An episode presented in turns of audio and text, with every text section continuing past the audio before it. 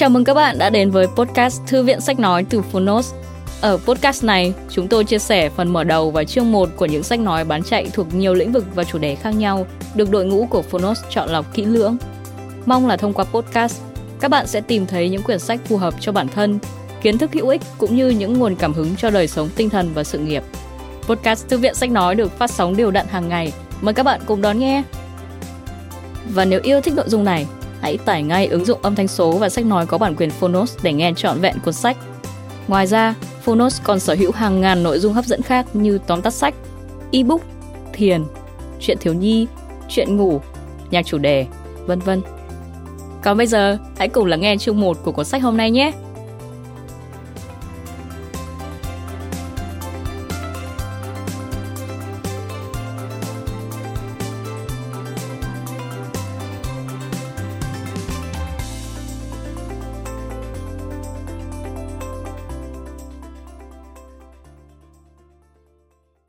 Bạn đang nghe từ Phonos. Tâm lý học tội phạm, tập 2 Tác giả, Stanton e. Isamanau Người dịch, Huy Nguyễn. Độc quyền tại Phonos. 1980 Books. Khơi nguồn tri thức.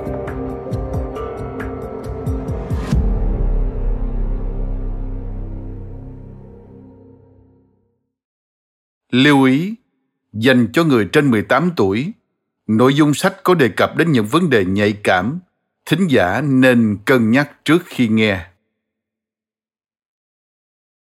Chương 9 Phạm tội là chính, ma túy là phụ.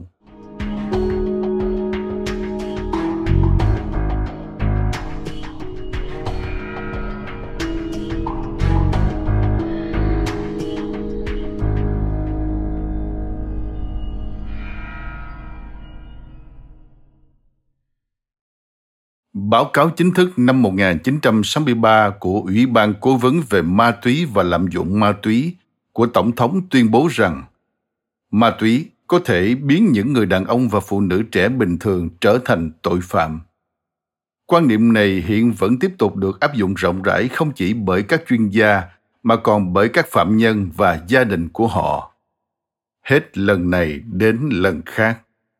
Trong các buổi lấy lời khai, tội phạm luôn nói rằng, ma túy đã thay đổi toàn bộ cuộc sống và khiến họ trở thành một người rất khác so với trước đây.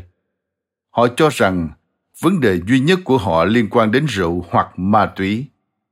Dù hành vi phạm tội nghiêm trọng đến mức nào thì họ đều bác bỏ quan điểm mình là tội phạm. Nhiều kẻ phạm tội cho rằng, lạm dụng chất kích thích đã khiến họ phạm tội. Trong một vụ giết người, một người đàn ông khẳng định Tôi không giết anh ta. Chính ma túy đã thực hiện điều đó. Các thành viên trong gia đình và những người khác nghĩ rằng họ biết rõ về kẻ phạm tội và cũng quy kết toàn bộ các hoạt động bất hợp pháp của anh ta là do ma túy hoặc rượu mà ra. Một người vợ từng nói, Tony là một người hoàn toàn khác khi anh ấy uống rượu. Khi đó, anh ấy không phải là người đàn ông mà tôi đã kết hôn. Trước khi bị kết án tử hình bằng hình thức tiêm thuốc độc theo luật của bang Ohio, kẻ giết người đã bị tuyên án. Một kẻ từng nghiện cocaine, Frederick Drist, nói trong phát biểu cuối cùng, chính ma túy sẽ dẫn bạn đến con đường hôm nay. Hành vi phạm tội không nằm trong chai rượu, viên thuốc lắc, bột ma túy hoặc bất kỳ chất kích thích nào Ma túy chỉ làm lộ rõ và phát triển những gì vốn đã cư ngụ bên trong một con người.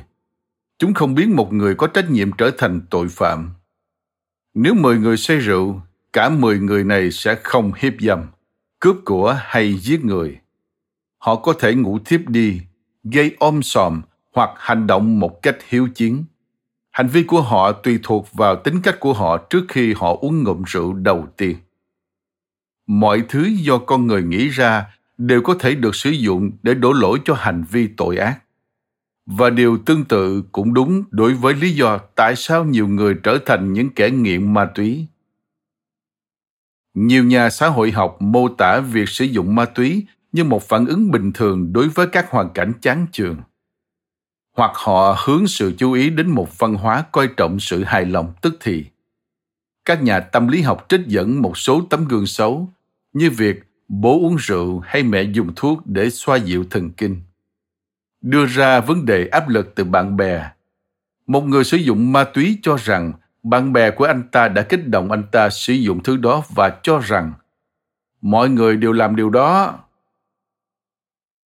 Các nhà phê bình xã hội chỉ trích những thước phim hào nhoáng của ma túy trong phim ảnh và truyền hình, đồng thời khẳng định các thanh thiếu niên sử dụng ma túy vì chúng thấy những vận động viên và những người nổi tiếng khác cũng say mê thứ đó. Nhà tâm lý học Neil Bernstein nhận xét, thanh thiếu niên xem những bộ phim tôn vinh cuộc sống về đêm tại các quán bar và câu lạc bộ. Danh sách các lý do giải thích cho việc mọi người sử dụng ma túy dường như dài vô tận. Những lời giải thích này được người sử dụng ma túy sử dụng để biện minh cho hành vi của họ, mặc dù họ đã có đủ lý do bào chữa cho riêng mình. Một người có tính cách tội phạm cho biết, họ sử dụng ma túy là để giải thoát bản thân. Nhiều chuyên gia đồng tình với lời giải thích rằng ma túy giúp thoát khỏi thực tế khắc nghiệt của cuộc sống. Sự buồn chán hoặc tuyệt vọng. Nếu bạn hỏi, một kẻ sử dụng ma túy xem anh ta đang cố thoát khỏi điều gì? Câu trả lời có thể là những lời phàn nàn về điều kiện sống tồi tệ hiện tại của anh ta. Tuy nhiên, những người khác, bao gồm cả gia đình và hàng xóm, cũng sống trong cùng một môi trường ảm đạm như vậy, nhưng họ không sử dụng ma túy. Nếu bạn nhắc đến những lý do giải thoát bản thân với tội phạm, anh ta có thể nêu ra những tình huống đau buồn cụ thể. Một số tình huống do anh ta tạo ra hoặc bị gây ra từ sự vô trách nhiệm của chính anh ta. Anh ta không có việc làm nhân viên thu tiền đang liên tục nhắc nhở. Anh ta không có đủ tiền để đi sửa xe. Vợ anh ta chán nản và dọa bỏ đi. Lý do lớn nhất mà những tội phạm sử dụng ma túy là nhằm trốn tránh các yêu cầu trong một cuộc sống có trách nhiệm mà người khác đặt ra. Thứ quan trọng hơn lối thoát mà ma túy tạo ra chính là cảm giác phấn khích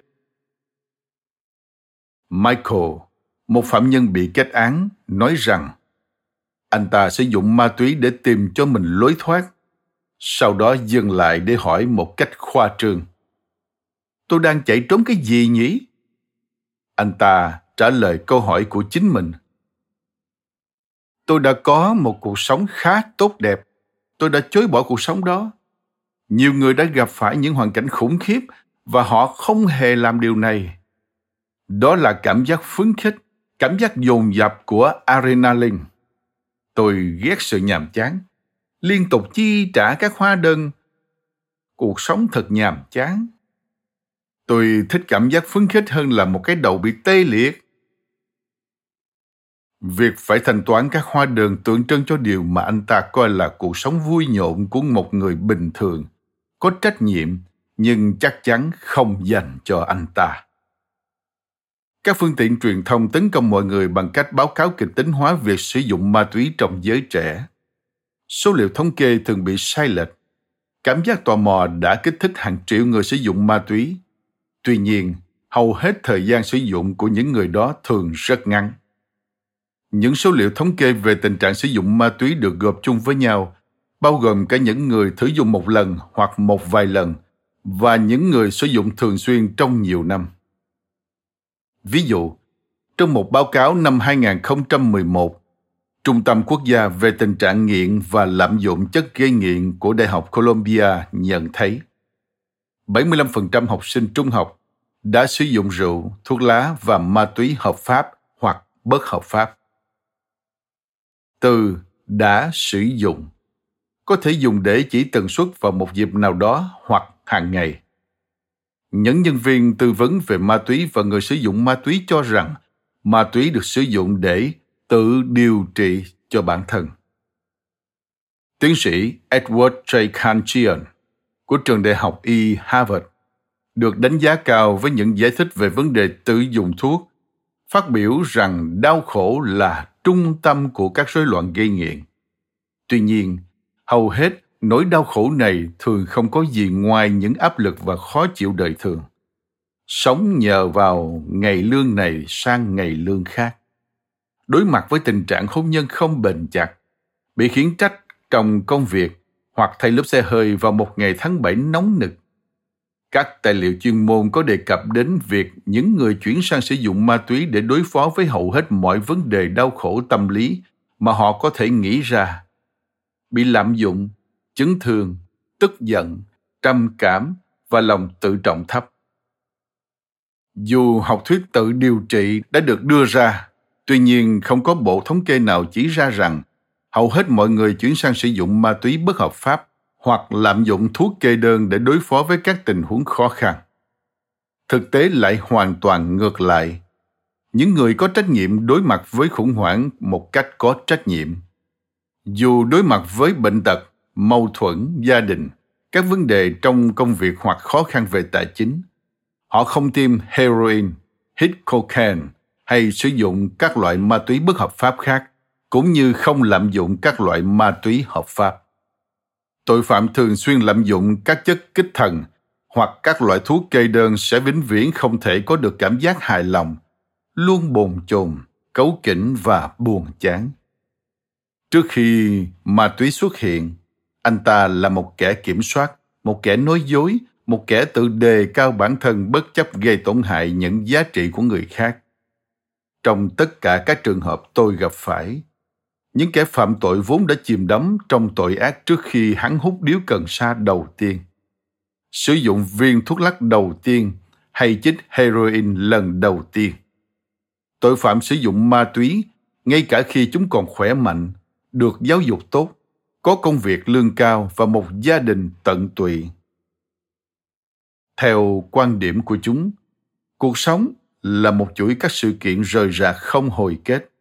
Trong đó, chúng phải vật lộn để kiểm soát mọi người và mọi tình huống một phạm nhân giải thích tôi đã xem cuộc đời mình như một chuỗi sự kiện không có sự kết nối theo một khía cạnh nào đó tôi luôn tìm kiếm quyền lực và quyền kiểm soát tạo ra cơ hội để xóa bỏ những câu chuyện chiến tranh trong mọi thời điểm mong muốn được sống một cuộc sống đầy thách thức xâm chiếm đời sống đạo đức của tôi tôi luôn tự nhận mình là người đứng ngoài rìa trong mọi vấn đề hãy vượt qua giới hạn, trải nghiệm niềm vui và cảm nhận thứ thuốc adrenaline. Tính sẵn có quyết định sự lựa chọn chất kích thần của tội phạm. Rượu là một sản phẩm hợp pháp và dồi dào. Các điều kiện trên thị trường ma túy luôn thay đổi. Trong đó, những gì được bán ra ngày hôm nay có thể khan hiếm vào ngày mai. Chất lượng của các chất cũng có thể là một yếu tố cần xem xét vì một số loại ma túy có thể lẫn tạp chất. Các chất kích thần mới liên tục xuất hiện trên thị trường và có thể dễ dàng mua được trên các trang mạng điện tử. Muối tắm, một loại ma túy có thể tiêm hoặc hít, là một trường hợp điển hình. Theo Cục Quản lý Dịch vụ Sức khỏe Tâm thần và lạm dụng chất gây nghiện, sản phẩm không phải sử dụng trong nước tắm này có liên quan đến một nhóm ma túy mới có chứa một hoặc nhiều hóa chất liên quan đến cathinol, một chất kích thích giống như amphetamine.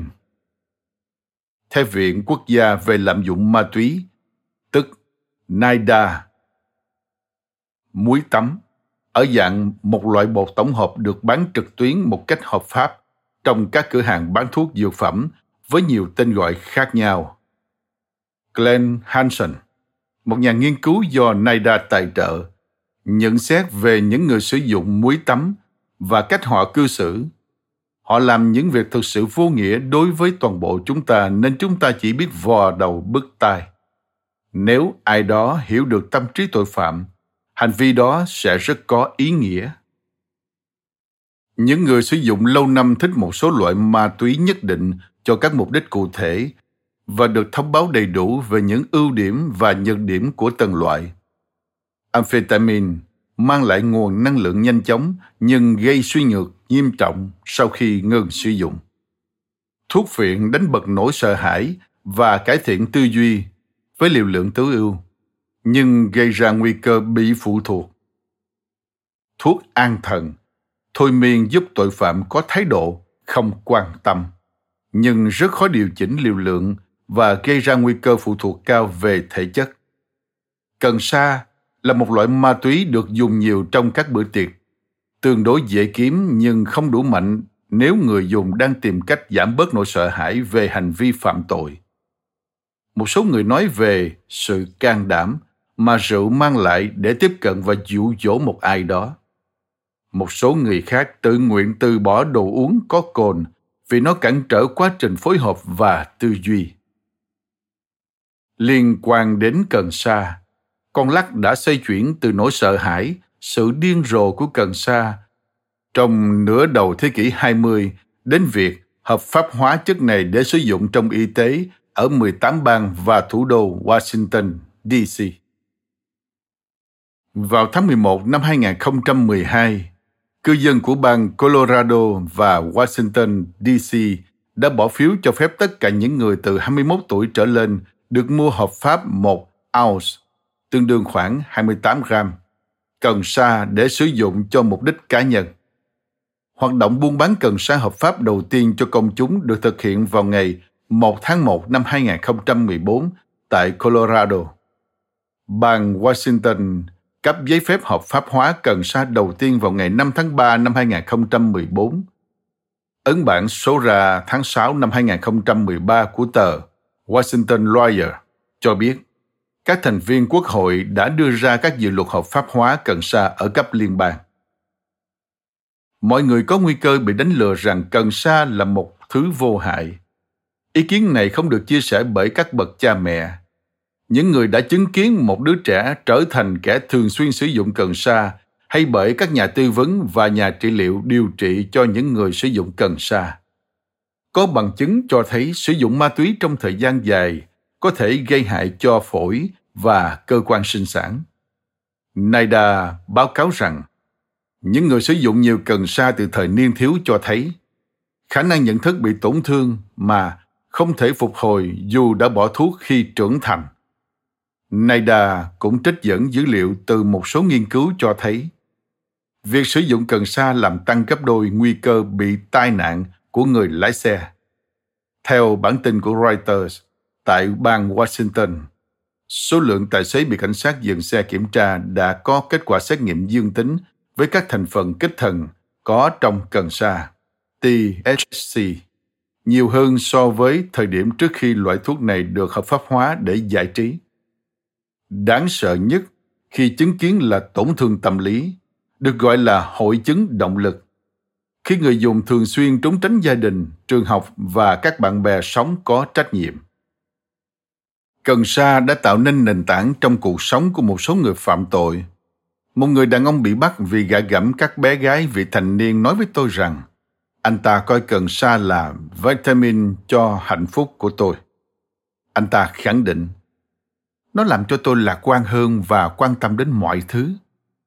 Jack, một thiếu niên trẻ tuổi, đã cực kỳ phấn khích khi mô tả tầm quan trọng của ma túy. Sau khi thử dùng cần sa một vài lần, tôi đã thường xuyên sử dụng nó cuộc sống của tôi bắt đầu xoay quanh cần sa. Tâm trí tôi luôn tràn ngập những suy nghĩ khi nào tôi nên hút thuốc, làm thế nào tôi có thể có được nó và thực sự là rất phê. Vì vậy, về cơ bản, nếu không có được trạng thái phê pha, tôi sẽ nói về nó, suy nghĩ về nó hoặc cố gắng đạt được nó. Tôi muốn hẹn hò với người khác không phải vì tôi thích họ, mà vì những gì tôi có khi thoát khỏi nó. Một thứ cỏ dại. Ngay cả khi tôi không thích một người nào đó, nhưng nếu điều đó giúp tôi thoát khỏi tình trạng này, thì tôi cũng sẽ trở thành bạn của họ. Chàng trai trẻ này bắt đầu sử dụng cần sa vào sáng sớm và hút nó liên tục cả ngày lẫn đêm. Đối với một số người trẻ tuổi, một khi cần sa mất đi sức hấp dẫn, nó sẽ trở thành một loại ma túy cửa ngõ để sử dụng các chất khác chắc chắn những người dùng cần sa thường xuyên như Jack sẽ ngày càng bị phụ thuộc. Trong tuyên bố của NIDA, hoạt động điều trị vấn đề này hiếm khi thành công. Thậm chí với những biện pháp điều trị hiệu quả nhất dành cho người trưởng thành, cũng chỉ có khoảng 50% người đăng ký điều trị đạt được khoảng thời gian kiên trong hai tuần đầu tiên và trong số những người điều trị thành công, khoảng một nửa sẽ tiếp tục sử dụng trong thời gian một năm tiếp theo. Đối với những cá nhân có tính cách tội phạm, việc sử dụng ma túy chủ yếu tạo tiền đề cho những tội ác lớn hơn và nguy hiểm hơn. Xâm chiếm tình dục cũng như cảm giác kiểm soát và quyền lực ngày càng lớn. Nếu người ta sử dụng ma túy mong muốn tìm kiếm một thứ tâm linh nào đó thì anh ta sẽ được trải nghiệm thứ đó. Nếu anh ta bị trầm cảm và nghĩ đến việc kết liễu cuộc đời, ma túy có thể khiến anh ta suy nghĩ và thực hiện hành vi tự sát. Jack tâm sự rằng anh ta thường cảm thấy buồn chán. Thông thường, cần sa giúp anh ta thoát khỏi nỗi buồn. Tuy nhiên, có những thời điểm anh ta ngày càng trở nên u ám và từng nhiều lần tự sát vì sử dụng cần sa. Những kẻ phạm tội hiểu rõ những rủi ro nghề nghiệp khi thực hiện hành vi phạm pháp, bị bắt, bị kết án và ngồi tù. Chúng cũng biết rằng bản thân có thể bị thương hoặc bị giết khi phạm tội. Đối với nhiều người, ma túy cho họ trái tim để thực hiện những việc họ cảm thấy lo sợ. Bob thường mơ tưởng sử dụng súng để cướp cửa hàng tiện lợi nhưng lại cảm thấy bản thân quá gà. Khi heroin len lỏi trong huyết quản, anh ta trở nên phấn khích, mua một khẩu súng lục và thực hiện điều đó. Heroin không khiến Bob có được khẩu súng đó. Việc sử dụng ma túy chỉ đơn giản là giúp anh ta dễ dàng loại bỏ nỗi sợ hãi tạm thời để hành động theo những gì trước đây anh ta vốn chỉ dám cân nhắc. Một người dùng ma túy khác thừa nhận ma túy loại bỏ sự thận trọng của tôi. Người này đã bất chấp mọi rủi ro khi đột nhập vào nhà người dân để ăn trộm giữa ban ngày, điều mà anh ta vốn rất sợ hãi nếu không sử dụng ma túy. Manny, 23 tuổi, đã thử gần như mọi loại ma túy và loại anh ta yêu thích là cocaine. Cocaine khiến tôi cảm thấy như mình đã thành công. Tôi yêu nó, tôi luôn ám ảnh về nó. Manny không lại gì việc thực hiện những tội ác trước khi sử dụng ma túy. Anh ta bắt đầu ăn cắp vặt tiền của mẹ mình khi mới 12 tuổi. Gọi điện chơi khăm mọi người, ném trứng vào nhà, tháo hơi xăm xe người khác, lấy trộm xe đạp, bắn vỡ kính chắn gió bằng súng thể thao, lái xe khi không có bằng lái và trộm cắp tài sản. Anh ta bắt đầu sử dụng rượu, sau đó là cần sa, cocaine và các loại ma túy khác. Khi anh ta thường xuyên sử dụng cocaine, thì số lượng hành vi phạm tội cũng tăng vọt. Anh ta ngày càng tiêu xài xa hoa hơn, tiêu tiền tại các quán bar và nhà hàng sang trọng. Mua quần áo hàng hiệu và mua những món quà xa hoa cho bạn gái. Để có tiền chi tiêu, Manny đã tự ý sử dụng số séc của mẹ, giả mạo tên của bà và lấy tiền chi tiêu từ những tấm séc này. Anh ta cũng thực hiện nhiều vụ trộm cắp vặt cũng như các vụ trộm cắp lớn. Anh ta cảm thấy rằng mọi thứ trong cuộc sống đều trở nên tốt hơn khi có cocaine. Kể cả chuyện quan hệ tình dục cũng có vẻ mãnh liệt hơn vì anh ta kéo dài được thời gian hơn. Tuy nhiên, niềm phấn khích lớn nhất đều xoay quanh việc có được nó, hút nó và bán nó. Vừa đi vừa nghĩ về nơi sẽ mua nó cũng mang lại cho anh ta một cảm giác phấn khích. Khi tôi phỏng vấn Manny, anh ta đã bị bắt giữ và buộc tội giả mạo số xét cùng các tội danh khác. Ở trong tù với trạng thái hoàn toàn tỉnh táo, anh ta thừa nhận đã cấu kỉnh khi không có ma túy đến nỗi cảm thấy như đang đánh nhau và xé nát đầu ai đó. Anh ta cho biết, thứ tuyệt vời tiếp theo để có được cảm giác phấn khích là nói chuyện với các tù nhân khác về ma túy. Sau đó, anh ta sẽ bình tĩnh hơn, đi vào giấc ngủ nhanh hơn và thường xuyên mơ về ma túy. Manny chia sẻ, Thật ngạc nhiên khi tôi có thể tự đánh lừa mình với suy nghĩ rằng cuộc sống của tôi thật đáng sống. Tôi nghĩ mình thực sự là một người tốt, thông minh và nhạy cảm. Anh ta nói thêm. Tôi sẽ là một người khá tử tế nếu không sử dụng ma túy. Tuy nhiên, thực tế lại hoàn toàn ngược lại anh ta không bao giờ bận tâm đến những nỗi đau anh ta gây ra với các nạn nhân trong đó mẹ anh ta chính là người chịu nỗi đau lớn nhất. Giống như mani những kẻ phạm tội cũng muốn giành vị trí đứng đầu trong hoạt động tình dục và các khía cạnh khác của cuộc sống. Vì ma túy đánh bay nỗi sợ bị từ chối nên tội phạm trở nên táo bạo hơn trong việc tiếp cận bạn tình. Một người đàn ông khẳng định, nếu không có ma túy, tôi chỉ có cơ hội 50-50 với một người phụ nữ. Nhưng nếu có ma túy, tôi chắc chắn sẽ có được cô ấy. Anh ta nói rằng trước khi hẹn hò, sử dụng ma túy là việc làm quan trọng. Đó là cách duy nhất để giải quyết vấn đề của bản thân. Với từ giải quyết, ý anh ta là loại bỏ nỗi sợ hãi của bản thân.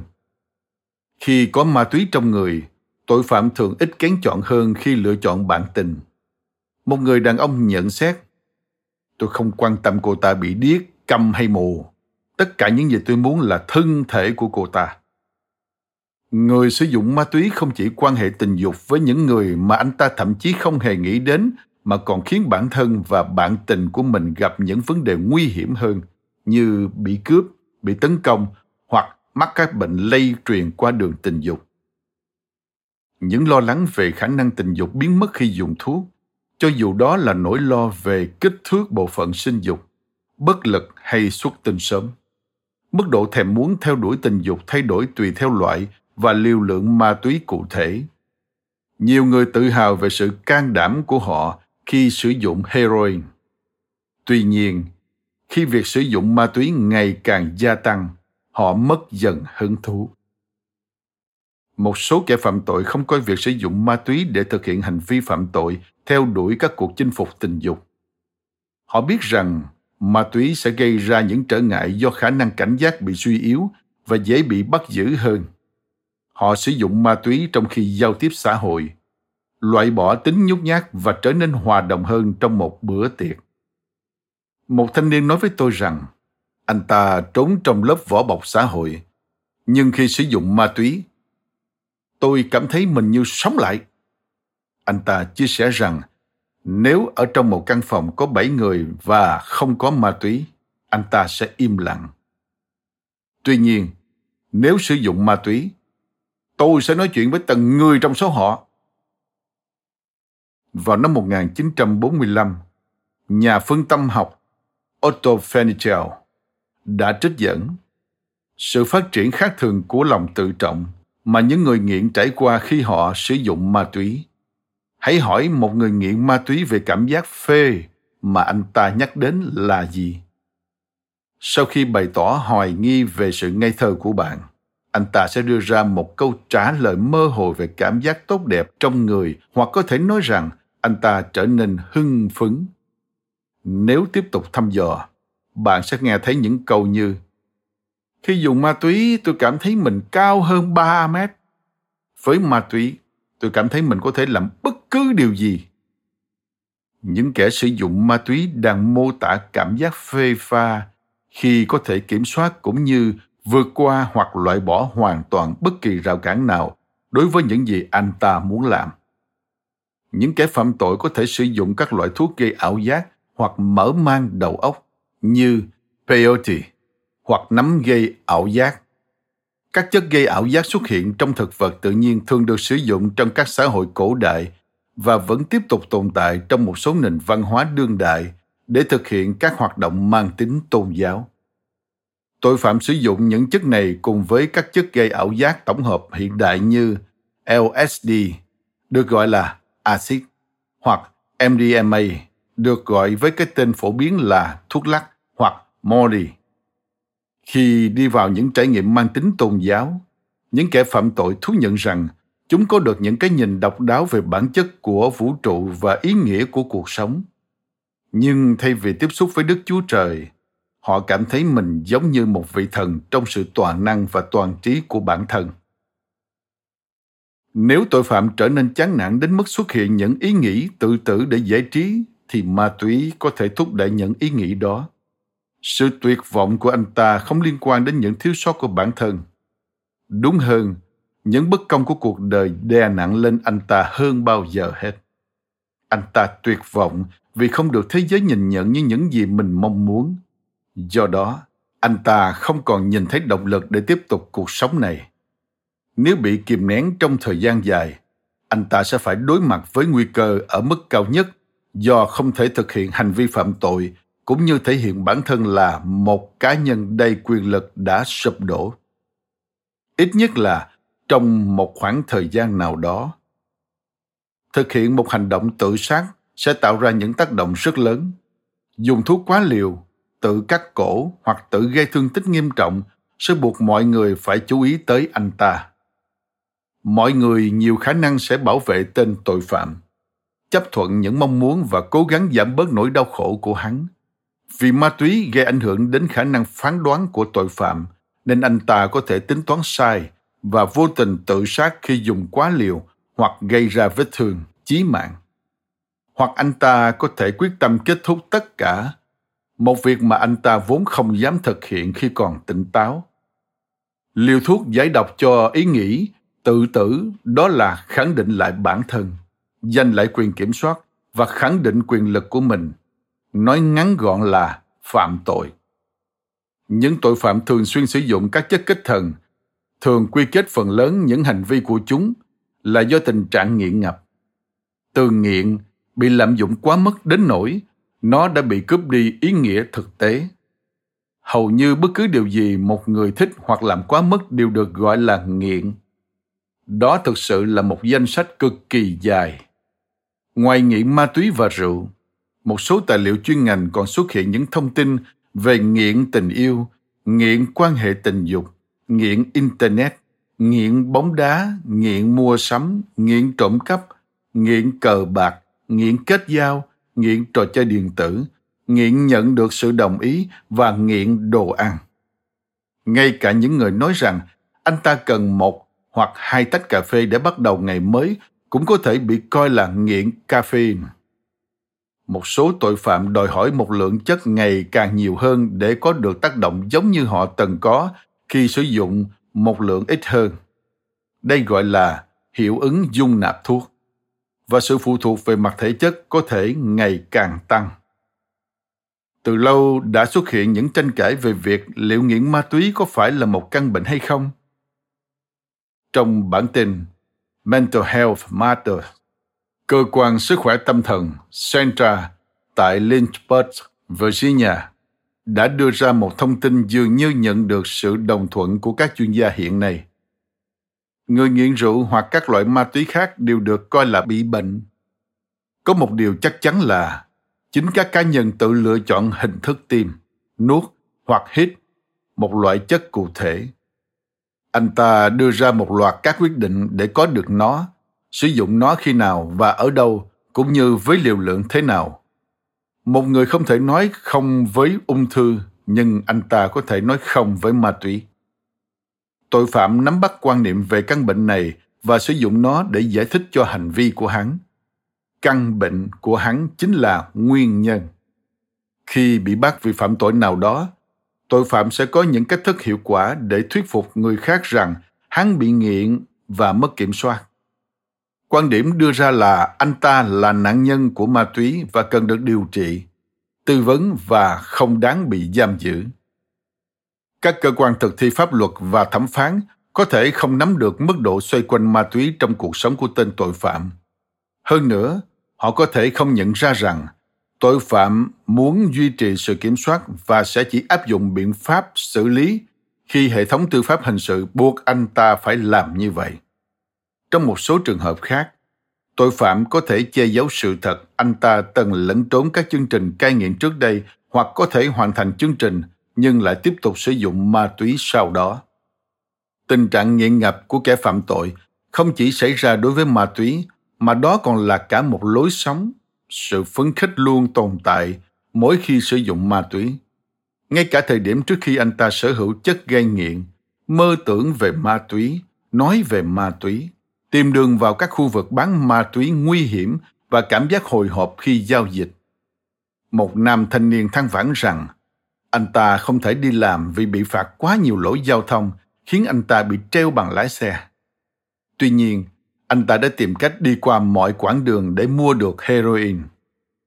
Anh ta nói, Tôi đi vào thành phố nhưng không phải cùng mẹ đến cửa hàng mà là đi tham quan. Tham quan ám chỉ việc đi vào những khu vực nguy hiểm để mua ma túy. Gặp gỡ mối quan hệ của anh ta, tìm một nơi an toàn để thực hiện giao dịch và mặc cả. Cố gắng xác định độ mạnh và độ tinh khiết của ma túy đều là một phần mang lại sự phấn khích. Ngoài việc thu được lợi nhuận từ việc bán ma túy, nhu cầu tìm kiếm khách hàng cũng thôi thúc những kẻ buôn bán ma túy ở mọi lứa tuổi. Theo một báo cáo của hãng tin Associated Press, vào ngày 8 tháng 10 năm 2013, một người đàn ông 89 tuổi phạm tội vận chuyển ma túy giữa các tiểu bang với hơn 90 kg cocaine. Đây không phải là lần vi phạm đầu tiên, vì các cơ quan có bằng chứng cho thấy ông ta đã tham gia buôn bán ma túy trong suốt hơn một thập kỷ. Hãy xem xét hoàn cảnh của Thomas, người đã phải ngồi tù một năm vì tội bất bạo động. Một thẩm phán đã đình chỉ phần còn lại của bản án và đưa anh ta vào chương trình cải tạo cộng đồng chuyên sâu. Thomas dường như đã thực hiện rất tốt công việc này. Anh ta có một công việc được trả thù lao là dọn dẹp bọc ghế với lượng khách hàng ngày càng tăng. Anh ta có sức khỏe tốt, không bị giam giữ, kiếm tiền một cách hợp pháp và có một người bạn gái chu đáo. Một ngày nọ, anh ta sốt sắng đi đến một buổi tư vấn và nói với tôi. Tôi nghĩ nếu từ bỏ ma túy, tôi sẽ không gặp phải vấn đề gì. Hiện tại tôi đang gặp nhiều vấn đề hơn bao giờ hết. Anh ta phàn nàn. Xe tải của tôi bị hỏng. Khách hàng của tôi là một nỗi khổ tâm. Các hóa đơn liên tục đổ về. Tôi gặp rắc rối khi đi đến các buổi gặp mặt, các buổi tư vấn về quản chế, tổ chức Narcotics Anonymous. Các buổi tư vấn, bạn gái cũng là một vấn đề. Luôn đòi hỏi điều này hay điều khác. Tôi không có thời gian cho riêng mình. Nếu đây là cuộc sống, thì đó là một cuộc sống địa ngục. Thomas yêu cầu được biết. Anh có thứ gì khác để so sánh với cocaine? Trước thử thách khắc nghiệt này, tôi chỉ có thể trả lời. Không có gì. Tôi không thể bảo đảm với Thomas rằng làm việc, thanh toán hóa đơn và tham gia các cuộc họp có thể sánh với cảm giác phấn khích mà anh ta trải qua trong thế giới ma túy. Một phạm nhân khác sau 6 tháng cai nghiện đã hỏi Phần thưởng của tôi đâu?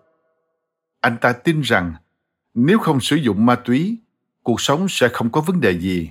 Đối với cả hai người đàn ông này, cơn nghiện của họ không chỉ là ma túy mà còn là lối sống tội phạm. Tình trạng lạm dụng thuốc kê đơn ở Hoa Kỳ đã tăng mạnh kể từ năm 2000. Theo báo cáo của Hiệp hội Tâm lý học Hoa Kỳ năm 2013, thanh thiếu niên ở quốc gia này đang lạm dụng thuốc giảm đau kê đơn ở mức cao hơn 40% so với các thế hệ trước. Sau cần sa, thuốc kê đơn là loại phổ biến nhất khi nói đến vấn đề sử dụng ma túy bất hợp pháp. Một nghiên cứu của Đại học Yale cho thấy thanh thiếu niên và những người trẻ tuổi lạm dụng thuốc giảm đau opioid. Kê đơn vốn là những người sử dụng thuốc lá, rượu hoặc cần sa. Nhiều người lạm dụng thuốc kê đơn thể hiện hành vi vô trách nhiệm. Nếu không phải là một hành vi có thể bị bắt giữ trước khi trở nên nghiện. Là một người nội trợ và mẹ của hai đứa trẻ nancy đã bị cơ quan thực thi pháp luật bắt giữ vì tội làm giả đơn thuốc gây nghiện cô ấy chưa bao giờ bị bắt vì hành vi ăn cắp thuốc từ tủ thuốc tại nhà của người thân và hàng xóm dù thường xuyên thực hiện hành vi đó nancy nói rằng Cô bị nghiện Percocet khi đang điều trị chứng đau nửa đầu.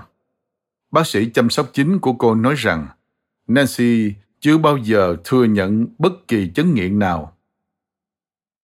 Vị bác sĩ cho biết, Chúng tôi thảo luận về khả năng gây nghiện và xây dựng một hợp đồng quản lý để ngăn chặn cô ấy bị nghiện. Vị bác sĩ này đã nhận được cuộc gọi từ hiệu thuốc để hỏi có phải ông ấy đã kê một đơn thuốc hay không. Và đây cũng chính là tình huống dẫn đến việc Nancy bị bắt giữ. Khi nói chuyện với tôi, cô ấy đang mắc kẹt trong cuộc chiến giành quyền nuôi con với người chồng mà cô ấy mô tả là cực kỳ kiểm soát và xấu tính. Sam. Sam nói với tôi rằng những cơn tức giận của anh ta với Nancy không hề xuất phát từ việc cô ấy lạm dụng thuốc. Cô ấy luôn cố gắng kiểm soát, cầu toàn và nói chung là khó hòa hợp. Cặp đôi này đã ly thân trước khi Sam biết người vợ lạm dụng ma túy. Sam nói với tôi, cô ấy nghĩ tôi là gốc rễ của mọi vấn đề mà cô ấy gặp phải. Anh ta đang cố gắng giành quyền chăm sóc thể chất đối với con cái vì anh ta muốn đảm bảo an toàn cho chúng. Nancy không chỉ lạm dụng thuốc giảm đau mà còn uống rượu rất nhiều.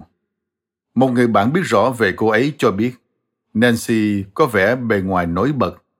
Người bạn này nói rằng mặc dù Nancy có thể gần như không làm việc, tuy nhiên trên điện thoại, cô ấy nói chuyện một cách mạch lạc và bình thường. Chỉ đến khi người phụ nữ này đi du lịch cùng Nancy và những đứa trẻ, cô ấy mới thấy hành vi của Nancy có vấn đề. Cô ấy thật sự rất khó tập trung. Cô ấy làm từng việc một cách chậm chạp. Khi ở cùng trẻ con, bạn có thể phải làm 10 việc cùng một lúc, nhưng cô ấy thì không thể. Điều đó giống như cô ấy không thể suy nghĩ một cách bình thường. Khi được hỏi về những nhận định của người bạn, Nancy đã bị sốc và khẳng định. Vai trò làm mẹ của tôi hoàn toàn tuyệt vời. Tôi không nghi ngờ gì về khả năng của mình. Nancy là một kẻ nói dối hoàn hảo, ngay cả khi gặp bác sĩ trị liệu tâm lý. Cô ấy vẫn che giấu việc lạm dụng đồ uống có cồn và ma túy. Nancy kịch liệt phản đối việc chồng cũ có nhiều thời gian hơn với các con. Trong khi đó, cô ấy đã dành nhiều thời gian và tiền bạc để thực hiện các thủ tục pháp lý hơn là giải quyết các vấn đề tâm lý và lạm dụng chất kích thích của mình. Louise là một người lạm dụng thuốc kê đơn. Cô ấy làm y tá trong văn phòng của một bác sĩ tài giỏi. Cô ấy ăn trộm tập kê đơn thuốc của vị bác sĩ và tự kê đơn thuốc Percocet cho mình. Tôi không sử dụng nó để điều trị cơn đau nào hết, mà là vì cảm giác hưng phấn. Tôi biết điều đó là sai trái. Cô ấy nói với tôi trong một cuộc đánh giá tâm lý. Khi Louis bị cáo buộc tội giả mạo đơn thuốc nhiều lần, cô đã bị đình chỉ sử dụng giấy phép điều dưỡng. Cô ấy thừa nhận bản thân đã lạm dụng một số loại thuốc khác trong nhiều năm, kể cả khi đang làm việc tại bệnh viện. Khi phải phẫu thuật, cô ấy yêu cầu nhiều thuốc giảm đau hơn mức cần thiết. Tôi đã yêu cầu những loại thuốc đó khi Tylenol không còn mang lại hiệu quả. Dù lạm dụng rất nhiều loại thuốc khác nhau, Louis vẫn giữ được danh tiếng chuyên môn ở mức xuất sắc. Sếp của tôi nói với tôi rằng, cô là một trong những y tá tốt nhất mà tôi từng có. Cô ấy tự hào chia sẻ khi đề cập đến công việc tại một phòng khám cộng đồng. Bất cứ khi nào bị hỏi về hành vi của mình, Louis đều đổ lỗi cho người khác hoặc hoàn cảnh. Cô ghét bị lừa dối, nhưng cô lại nói dối chồng và cố làm cho anh ta cảm thấy tội lỗi vì đã không tin tưởng cô. Quyết định sẽ tiếp tục xuất hiện trong cuộc phỏng vấn của chúng tôi. Louis thừa nhận đã sử dụng thuốc để giảm bớt sự buồn chán. Cô ấy cũng cảm thấy cần phải là trung tâm của sự chú ý. Khi sử dụng Percocet, tôi nghĩ rằng mọi người đều thích tôi. Mọi người dường như muốn đến với tôi. Khi uống thuốc, Louis tràn đầy sinh lực, nói nhiều hơn và tự tin hơn. Cô ấy nói rằng loại thuốc này khiến tôi cảm thấy mình được kiểm soát, có vẻ mọi thứ sẽ ổn thôi. Và cô thừa nhận bản thân hoang phí khủng khiếp, tiêu xài một cách bừa bãi. Ngoài việc lạm dụng thuốc kê đơn, Louis thừa nhận còn hút cần sa và thử các loại thuốc bất hợp pháp khác. Lo lắng cho con gái và muốn giúp đỡ cô ấy, mẹ của Louis đã thẳng thắn nói chuyện với tôi bà ấy nhận xét. louis cần và muốn được nhiều người chú ý và không muốn ai khó chịu với mình. Điều này có thể hiểu là louis không thích bất cứ ai cố gắng quy trách nhiệm cho cô ấy liên quan đến bất kỳ sai lầm hoặc đánh giá sai lầm nào.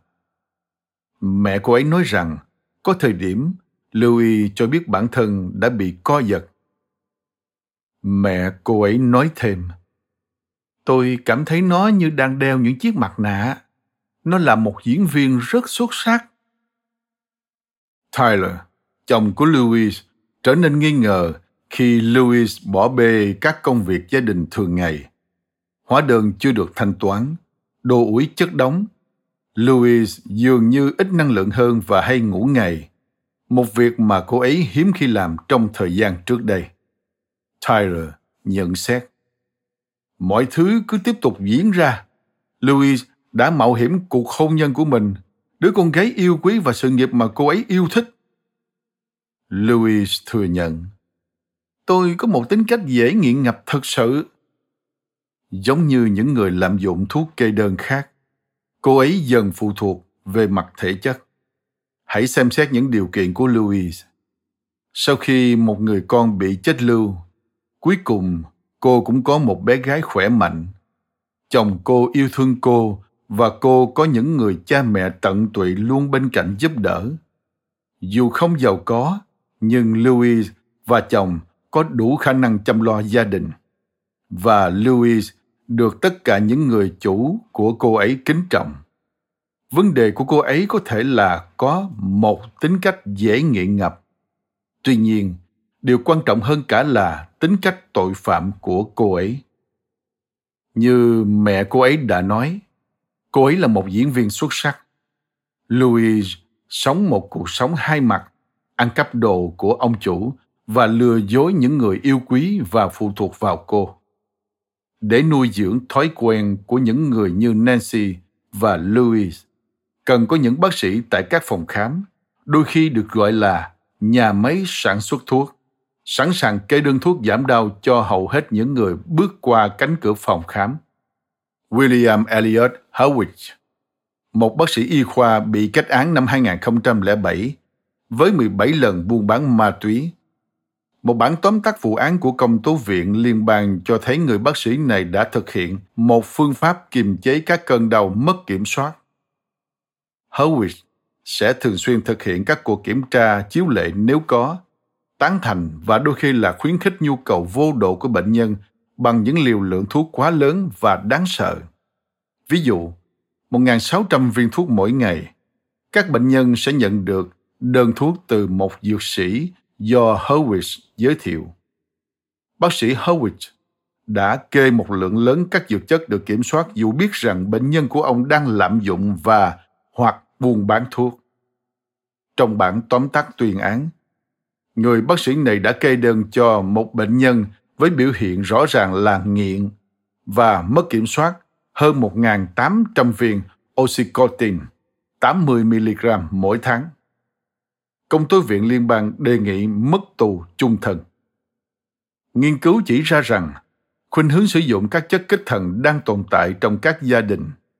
Tuy nhiên, ngay cả chứng nghiện đó có khuynh hướng di truyền hay sinh học thì mọi người vẫn có thể lựa chọn những gì họ sẽ hoặc không đưa vào cơ thể mình. Nếu một cá nhân nhận thức được xu hướng nghiện ngập trong gia đình thì càng có nhiều lý do để kiên sử dụng các chất kích thần để xem xét kỹ hơn khái niệm tính cách nghiện ngập, hãy xem trường hợp của Raymond, 42 tuổi. Raymond khẳng định anh ta đã nghiện cocaine và rượu tại một số thời điểm khác nhau trong cuộc đời. Đồng thời cho rằng ma túy là nguồn gốc của các vấn đề anh ta gặp phải. Đặc biệt là khi chúng phá hủy sự nghiệp đầy hứa hẹn của anh ta tại một công ty công nghệ thành công và đang phát triển, nơi anh ta kiếm được hơn 100.000 đô la mỗi năm. Thực tế, Raymond đã phạm tội trước khi sử dụng ma túy và từng phạm tội với một số người khác trong thời gian dài cai nghiện. Hồ sơ tội phạm của anh ta liệt kê các tiền án về tội trộm cắp và ăn cắp vặt, nhiều hành vi vi phạm giao thông và bị bắt vì sử dụng bằng lái đã bị treo. Người ta có thể phỏng đoán rằng Raymond ăn cắp để phục vụ thói quen sử dụng ma túy của anh ta. Tuy nhiên, giống như hầu hết tất cả những tội phạm sử dụng ma túy khác mà tôi đã phỏng vấn, Raymond đã trộm cắp từ lâu trước khi có thói quen sử dụng ma túy. Chắc chắn một trường hợp có thể xảy ra là khi một người như Raymond chìm đắm trong ma túy, anh ta phạm tội nhiều hơn để có thể đáp ứng các chi phí sử dụng ngày càng tăng của mình. Như đã đề cập trước đó, khả năng phạm tội của anh ta cũng tăng lên vì ma túy giúp anh ta loại bỏ nỗi sợ bị bắt hoặc bị thương. Nếu động cơ đủ mạnh, tội phạm có thể tự mình cai chất gây nghiện một cách đột ngột và kiên sử dụng các chất kích thần. Động cơ của họ có thể không phải lúc nào cũng là thuần khiết nhất. Hiểu được rằng ma túy cản trở sự phối hợp giữa thể chất và trí tuệ của bản thân. Một số người đã duy trì sự tỉnh táo để có thể khôn khéo hơn khi phạm tội. Họ muốn tinh thần nhạy bén hơn, khả năng phối hợp tốt hơn hoặc mong muốn phục hồi ham muốn tình dục. Họ biết rằng việc đắm mình trong thế giới ma túy khiến họ tăng nguy cơ sợ hãi. Một bài báo năm 2011 trên Monitor on Psychology thảo luận về việc chi trả tiền cho mọi người để cai nghiện. Tập trung vào quản lý dự phòng, bài báo tuyên bố rằng, ngay cả những tội phạm cứng rắn cũng có thể thay đổi bằng các quy luật cơ bản của tâm lý học. Có thể ở dạng danh hiệu khen thưởng và các lời động viên từ thẩm phán. Nếu những tội phạm có thể ngừng sử dụng ma túy vì được trả tiền, thì điều này cho thấy vấn đề cơ bản nằm ở sự lựa chọn của họ, chứ không phải là họ đang bị căn bệnh lạm dụng chất gây nghiện các nhà nghiên cứu đang cố gắng phát triển một loại vaccine nhằm ngăn chặn ma túy xâm nhập vào não. Trong một cuộc phỏng vấn trên truyền hình năm 2013, Nora Von Kow, thuộc Viện Quốc gia về lạm dụng ma túy cho biết, một phương pháp chữa bệnh sẽ thật tuyệt vời và điều đó có ý nghĩa là bạn có được một loại thuốc như kháng sinh. Tuy nhiên, ngay cả khi một loại vaccine như vậy được sản xuất, thì việc kiêng các chất kích thần cũng không giải quyết được vấn đề chính. Đó là tính cách không khoan nhượng, thích kiểm soát của những cá nhân mang bản tính phá hoại. Ngay cả khi tất cả những tội phạm không sử dụng ma túy thì chúng vẫn còn phải thay đổi nhiều hơn nữa để trở thành những con người có trách nhiệm. Cảm ơn các bạn vì đã lắng nghe podcast Thư viện Sách Nói. Podcast này được sản xuất bởi Phonos, ứng dụng âm thanh số và sách nói có bản quyền dành cho người Việt. Hẹn gặp lại các bạn ở những tập tiếp theo.